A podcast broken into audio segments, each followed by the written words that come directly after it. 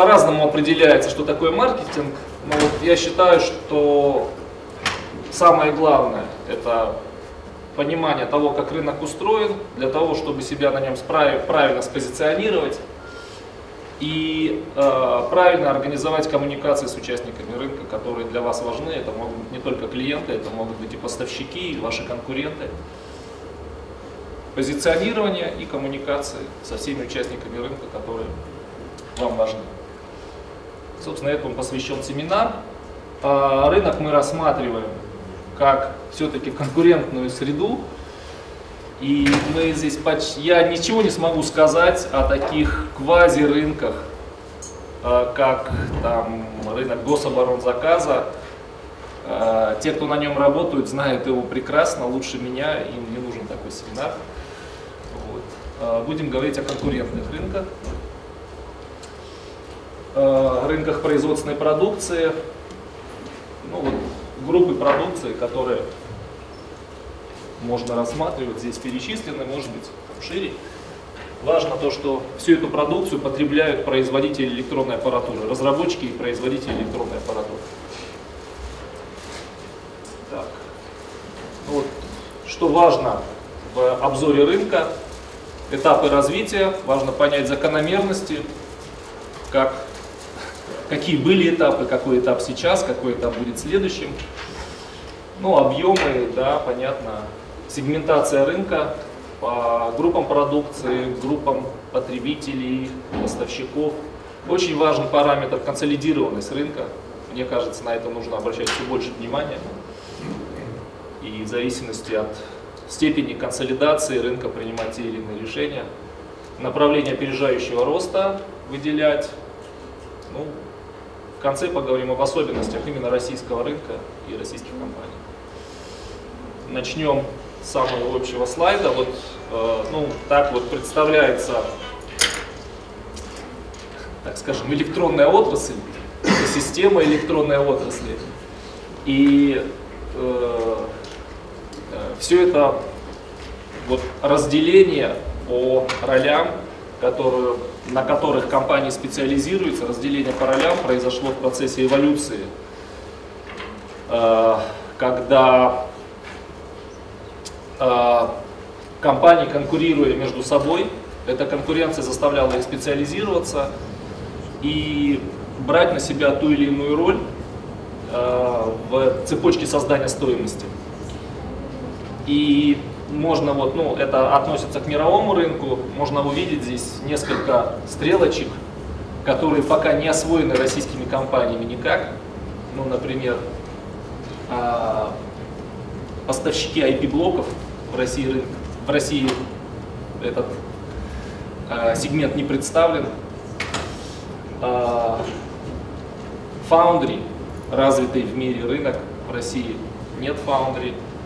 И ну, на самом деле это некоторые возможности, которые можно было бы рассматривать.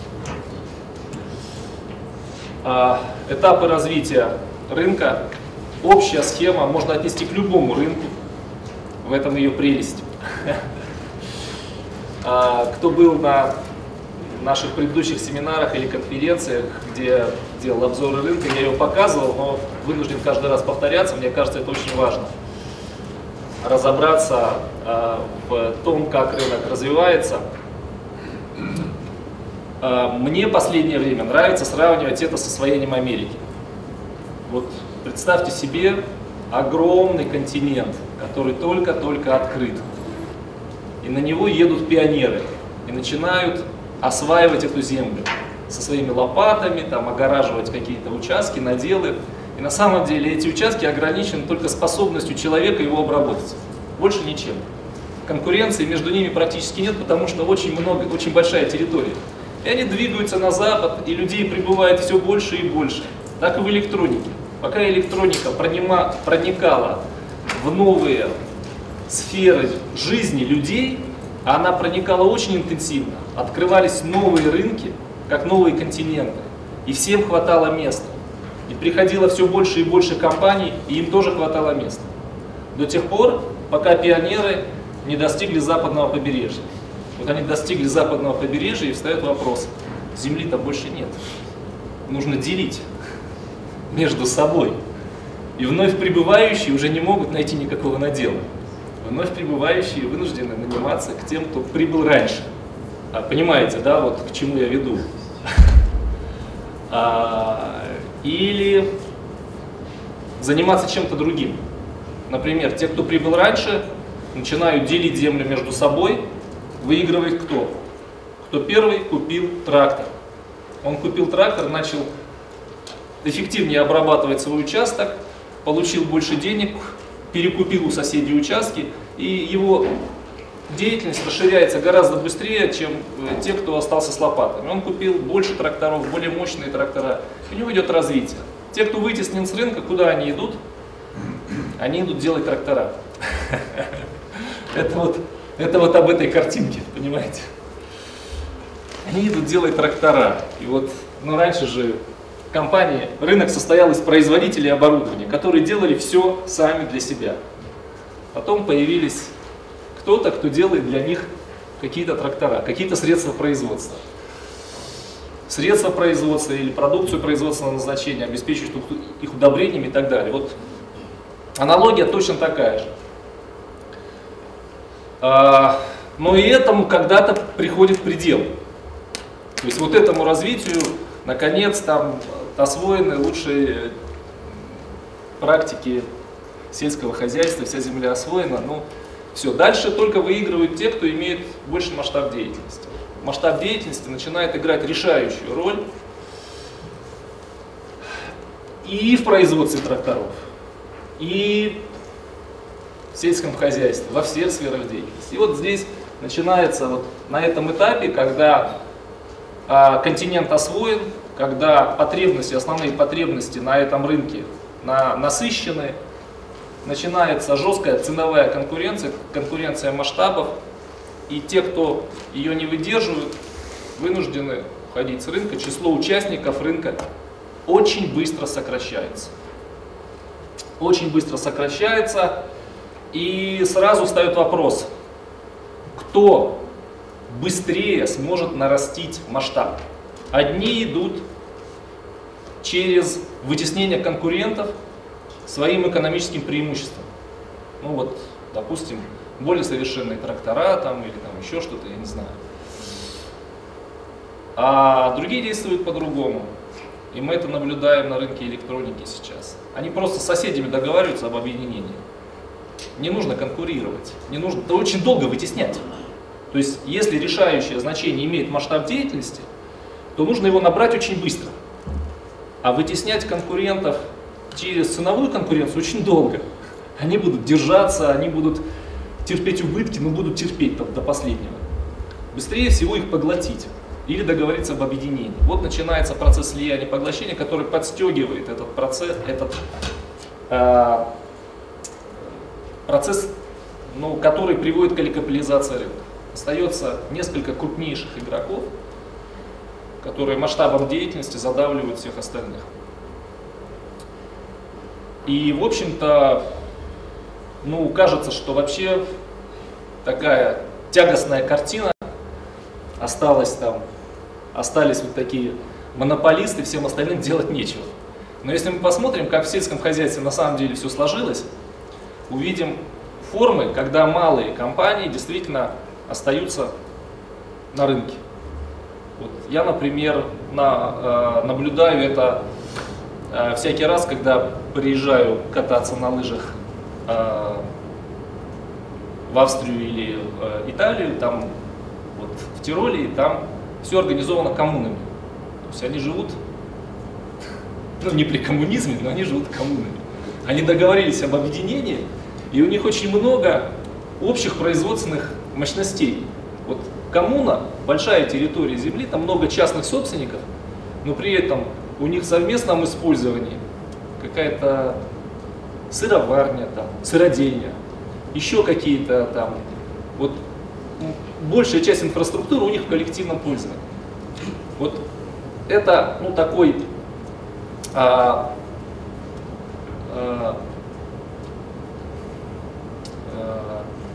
это такая модель, модель вот такой экосистемы, самоорганизующейся причем. И в области электроники это тоже сейчас происходит.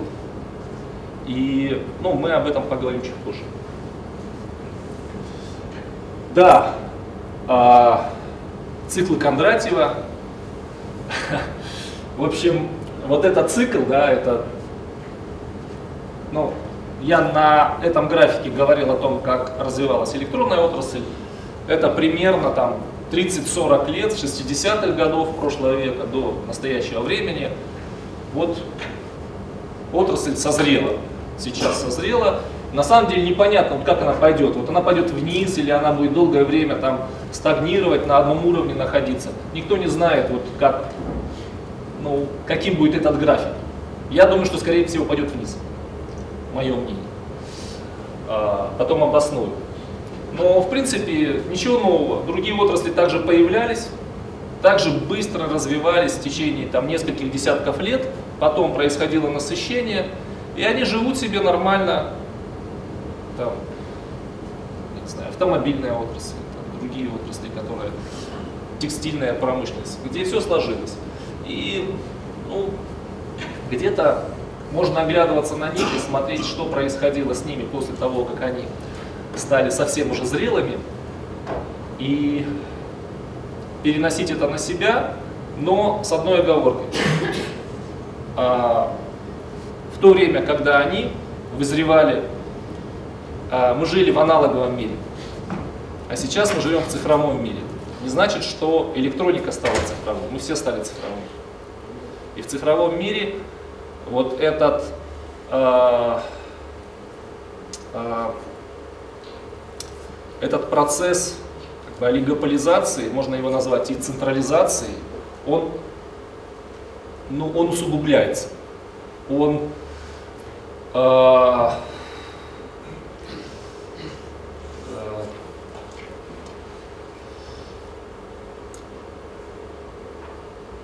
цифровизация приводит к тому, что э, когда все работают по одним условно говоря, стандартам. То есть цифровизация это стандартизация. Стандартизация, нормализация. Когда все начинают жить по одним стандартам, по одним правилам, то тот, кто предлагает лучшее решение, забирает все. Понимаете, да? Потому что если ну, в аналоговом мире есть много а, разных возможностей отстроиться друг от друга, то в цифровом мире, когда есть стандарт, который принят и который ну, унифицирует взаимодействие на рынке. А, с одной стороны, он обеспечивает большую эффективность на этапе развития этого рынка. Но потом, когда рынок созревает, он приводит к тому, что у одного игрока, предлагающего лучшее решение, есть возможность забрать весь рынок себе. И у других компаний нет возможности отстроиться, потому что это стандарт. Может, попозже еще раз к этому вернемся. Я вижу, что этот тезис непонятен. Значит, я его пока плохо обосновываю. Ну, это просто статистика, которая иллюстрирует предыдущий слайд. Там было условно показано, здесь показано уже исходя из данных, которые собираются аналитическими компаниями зарубежными. Вот. Э, показано проникновение электроники в разные сферы жизни э, людей, начиная с военной электроники, корпоративных систем, потребительской электроники. И а, последнее время говорили о том, что вот должны быть какие-то возникнуть социальные потребности, которые приведут к новому всплеску спроса на электронику. Социальные потребности появились, но это не привело а, к увеличению рынка в деньгах. То есть, э, да, потребности в информации становятся больше, сетевых взаимодействий каких-то становится больше, но правило начинает работать такое, что мы хотим больше за меньшие деньги. И в деньгах рынок все равно сохранит. По крайней мере, его темп просто замедляется. А в перспективе он, скорее всего, начнет сокращаться. Да, я по-прежнему пока говорю о рынке электроники в целом о рынке электроники в целом есть исключения. Мы о них чуть позже. Так. Ну вот, в такой таблице, может быть, для кого-то будет нагляднее так показать, что вот раньше электроника был быстрорастущий, быстрорастущим рынком, быстрорастущей отраслью. Темпы роста превышали 10%. И мы видим, что последние годы темпы роста рынка электроники сопоставимы с темпом роста мирового ВВП. Это означает, что электроника не выделяется на фоне других отраслей какой-то высокой скоростью роста. Обычная зрелая промышленность. Еще один график на ту же тему советской разработки, там, или 90-х годов, быть.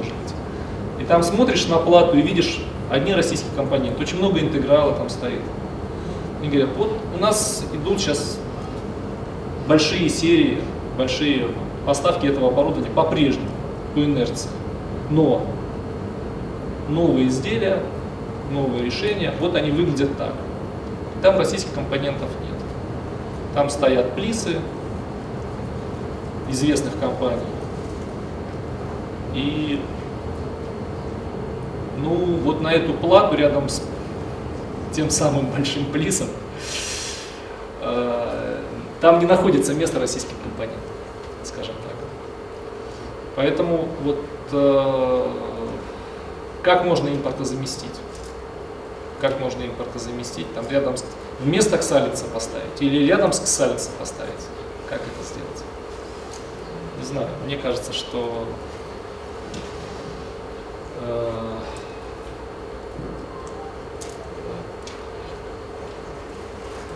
здесь э, было не импортозамещение, здесь происходило, скорее всего, замена э, российских компонентов на российские, более новые.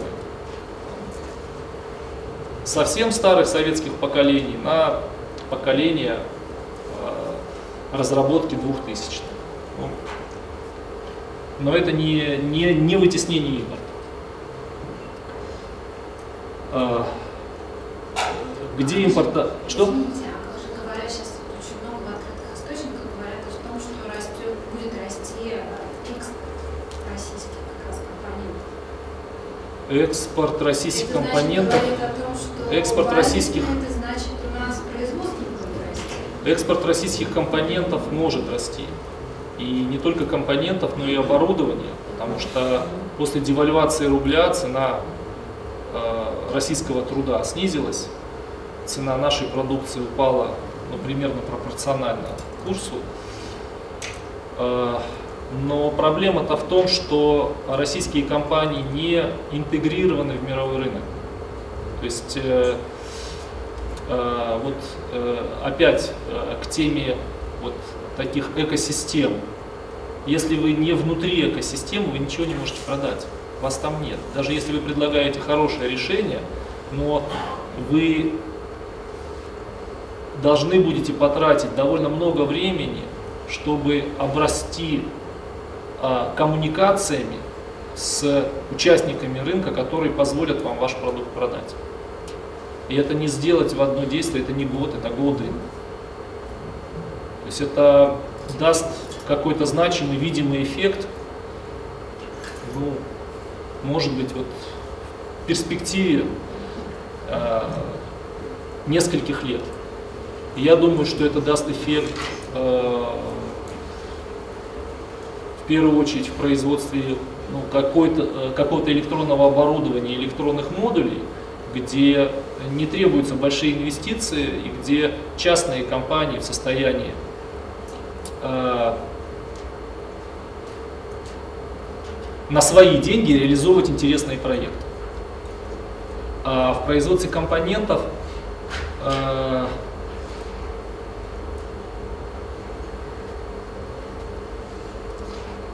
ну, честно говоря, я просто не вижу компаний, которые э,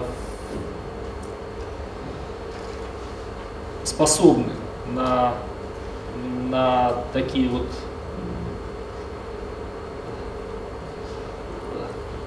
Ну, Тот же Альстром экспортирует очень много в Китае. Ну, э, экспортируют не очень много, не очень много. И это, и это инерция, сложившаяся еще в 90-х годах. Так, о российском рынке еще немного. Примерно минус 2, минус 3 процента будет в этом году. Соберем, ну может быть минус 4, все равно минус. А, и рынок гражданской продукции, к счастью, начинает подниматься. Вот на тему консолидированности рынков. А, ну, тут некоторая статистика по мировому рынку, сколько компаний а, на нем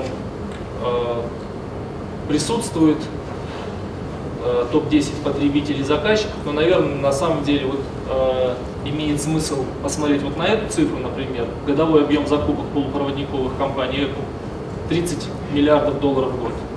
Объем закупок одной компании полупроводниковых компаний 30 миллиардов долларов в год. Э, крупнейшие российские компании, потребители компонентов, ну, такие как Incotex, General Stellite, это ну, малые десятки миллионов, отличие на три порядка на три порядка отличия в масштабе деятельности. А, теперь а, по консолидированности рынков. Ну, практически на каждом рынке находится парочка или тройка компаний, которые занимают половину рынка. Иногда половину рынка занимает одна компания. И э, значит, аналитики вывели следующую закономерность. По-моему, это сделали в McKinsey изучив отчеты за долгий период времени, э, производителей электроники, э, компания, которая контролирует 40% рынка, ну так это грубые цифры, но примерно, компания, которая контролирует 40% рынка, забирает 80% прибыли. Были ситуации на рынке смартфонов, когда одна компания Apple забирала 90% прибыли, а все остальные пытались демпинговать, пытались проникать на рынок, еще что-то делать. Но по сути, а, о чем это говорит? Это говорит о том, а, что одна там, или две компании забирают с рынка, забирая с рынка всю прибыль, они консолидируют все инвестиционные ресурсы. Ведь важен не доход, важна прибыль. Прибыль, из которой можно инвестировать, э, вкладывать деньги в развитие. И вот все остальные остались без прибыли, они не могут инвестировать в развитие. Там один там, или два игрока забрали все и располагают колоссальным ресурсом, который они могут направить на этот рынок, на другой рынок, на формирующийся рынок, на покупку других компаний, которые им интересны. И это, мне кажется, важно учитывать. Итак, на каждом рынке, который мы можем, на каждом зрелом рынке электроники, который мы можем рассматривать. Вывод, мне кажется, из этого очень простой. На зрелый, на зрелый сложившийся рынок выходить ну, просто смысла нет. Нужно искать, если говорить о возможностях развития, нужно искать формирующиеся рынки и подниматься на волне вот этих формирующихся рынков. Для небольших компаний это единственная возможность. Или другая возможность встраиваться в цепочки поставок вот этих компаний. Кстати говоря, Ангстрем, поставляя не микросхемы, а поставляя пластины с, по цене своих трудозатрат. Он просто был в цепочке поставок э, тех компаний, которые обеспечивают э, рынок потребительской электроники, микросхемы Power Management они поставляют, и именно они забирали всю прибыль, не Ангстрем с микро.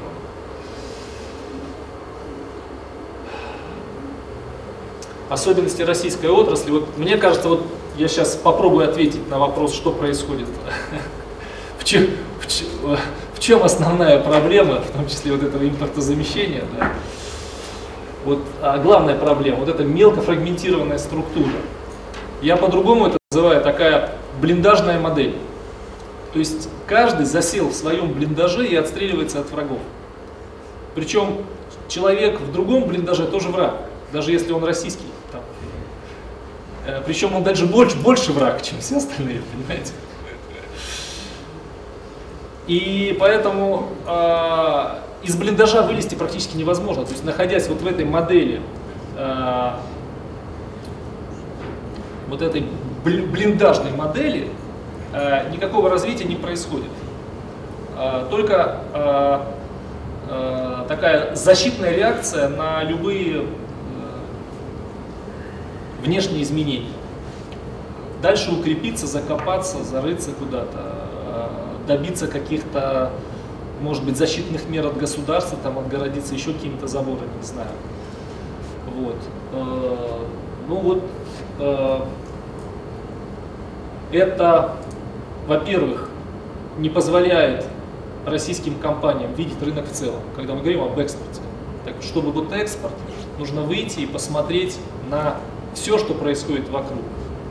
И начать взаимодействовать э, с теми компаниями, которых большинство российских производителей даже, ну, они могут их и не знать. Скорее всего, и не знают. И не выстроены никакие коммуникации. Э, поэтому вот, э, вот этот комплекс э, блиндажный, да, вот, он, мне кажется, самой главной проблемой российской электроники. Ну и следствием это уже является то, что объем российского рынка 0,4% мирового, очень маленькая доля.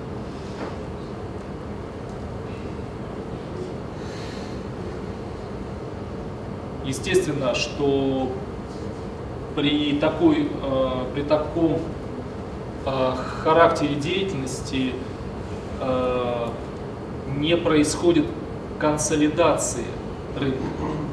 Понимаете, чтобы была консолидация рынка, ну, должно быть какая-то, ну, какое-то общее поле, где компании конкурируют, одна другую вытесняет. А когда все по своим блиндажам, то вот консолидация не происходит. Каждый имеет какой-то свой маленький кусочек, доступ к какому-то рыночному сегменту, каким-то образом защищенному от других игроков.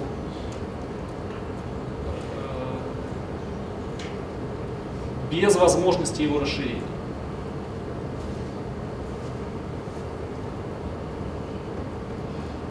Да, вот эти тенденции, они были до сих пор, до 2016 года, милитаризация, иерархизация, изоляция. Э, и мне кажется, что вот милитаризация перелом произошел в 2016 году. Я думаю, что э, дальше ситуация будет заставлять всех участников рынка э, ориентироваться на рынке гражданской продукции. Иерархизация.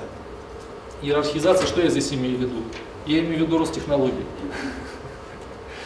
Когда всех, всех встраивают в эту четырехэтажную Э, систему управления, когда под э, одной большой управляющей структурой, там еще какие-то мегаконцерны, в этих мегаконцернах еще холдинги, в холдингах еще какие-то интегрированные структуры.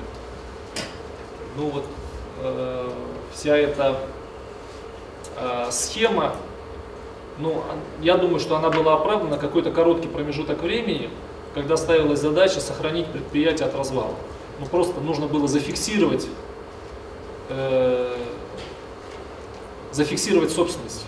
Государство взяло собственность под свой контроль, остановило развал, но потом, когда эта структура стала разрастаться, когда она э, э, стала разрастаться и вшире, и вот э, по Э, по вертикали начали появляться новые уровни управления, то, конечно, внутри там э, была подавлена практически вся мотивация развития, которая сохранялась на предприятиях. Я думаю, что эта история тоже заканчивается. И Ростех, наверное, сопротивляется сейчас из последних сил. Люди хотят... Я не имею в виду предприятие Ростех, я имею в виду управляющую надстройку, которая над предприятием. Я думаю, что сами предприятия от этого очень сильно страдают. Вот. Но эта управляющая надстройка, она, конечно, хочет сохранить власть, контроль над активами.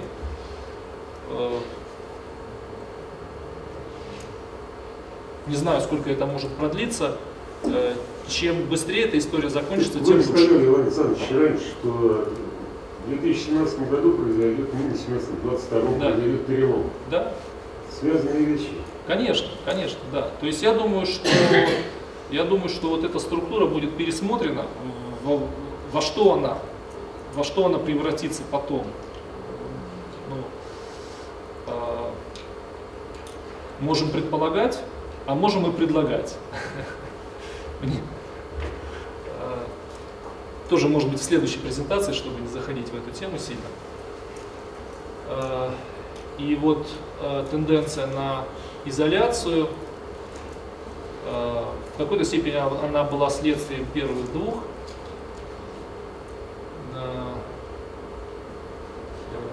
Опять хочется надеяться, хочется надеяться, что сейчас все больше российских компаний начинают смотреть на мир шире, пытаться найти возможности на зарубежных рынках и вот этот комплекс свой блиндажный как-то преодолевать.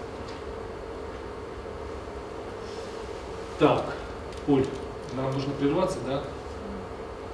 А нам, мы можем на минут на 10 задержаться, чтобы хотя бы я эту тему закончил. Итак,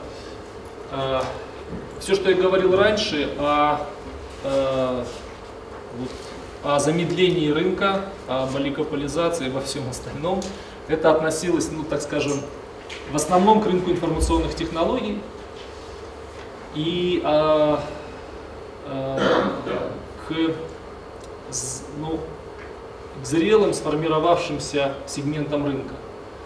А, Всегда, даже если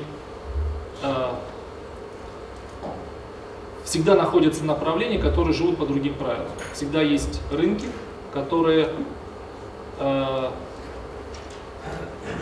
живут как, так скажем, всегда формируются новые рынки, всегда открываются новые возможности.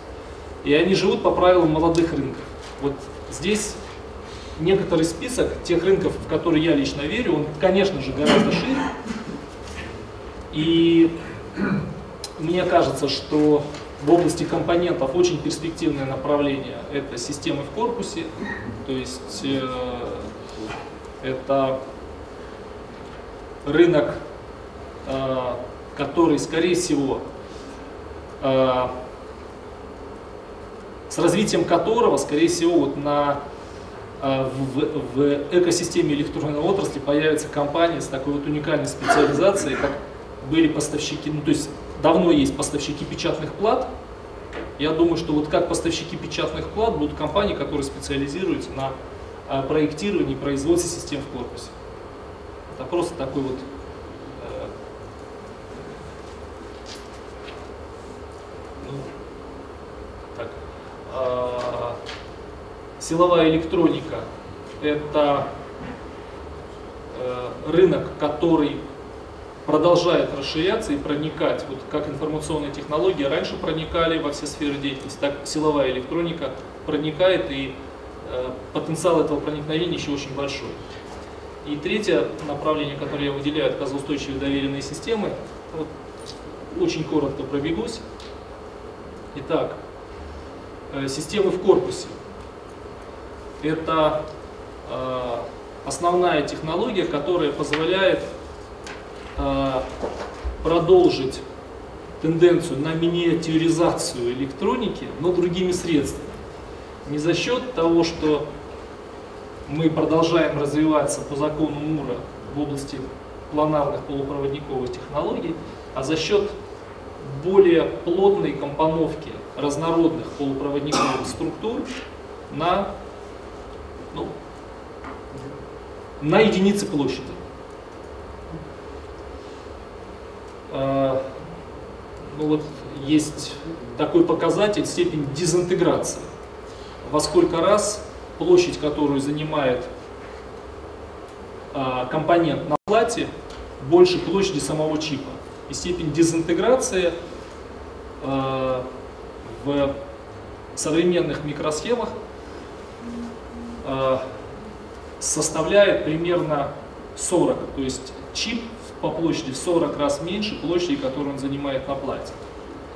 Если эти чипы монтируются в одном корпусе один над другим, например, или даже если они монтируются планарно рядом с друг другом, то удается снизить степень дезинтеграции в несколько раз, иногда на порядок. И вот в это направление вкладываются многие компании, поскольку инвестиции здесь требуются совершенно небольшие относительно э, тех денег, которые э, рассматриваются на рынке э, полупроводниковых технологий, то есть это не миллиард долларов, тем более не десятки миллиардов долларов, это ну, десятки, миллион, десятки, сотни миллионов долларов. То есть рынок формирующийся, еще открытый для э, входа с э, относительно небольшими инвестициями. Здесь оборудование и программное обеспечение сложное. Конечно, да. И средства проектирования еще не разработаны. И средства проектирования будут разработаны. Но этим интересен рынок. Когда средства проектирования уже созданы, и рынок уже сложился, уже поздно. А когда все это только формируется, это интересно. А, рынок силовой электроники. Да, у всех на слуху автомобильный электропривод, светодиодное освещение – это силовая электроника, альтернативная и распределенная электрогенерация. А,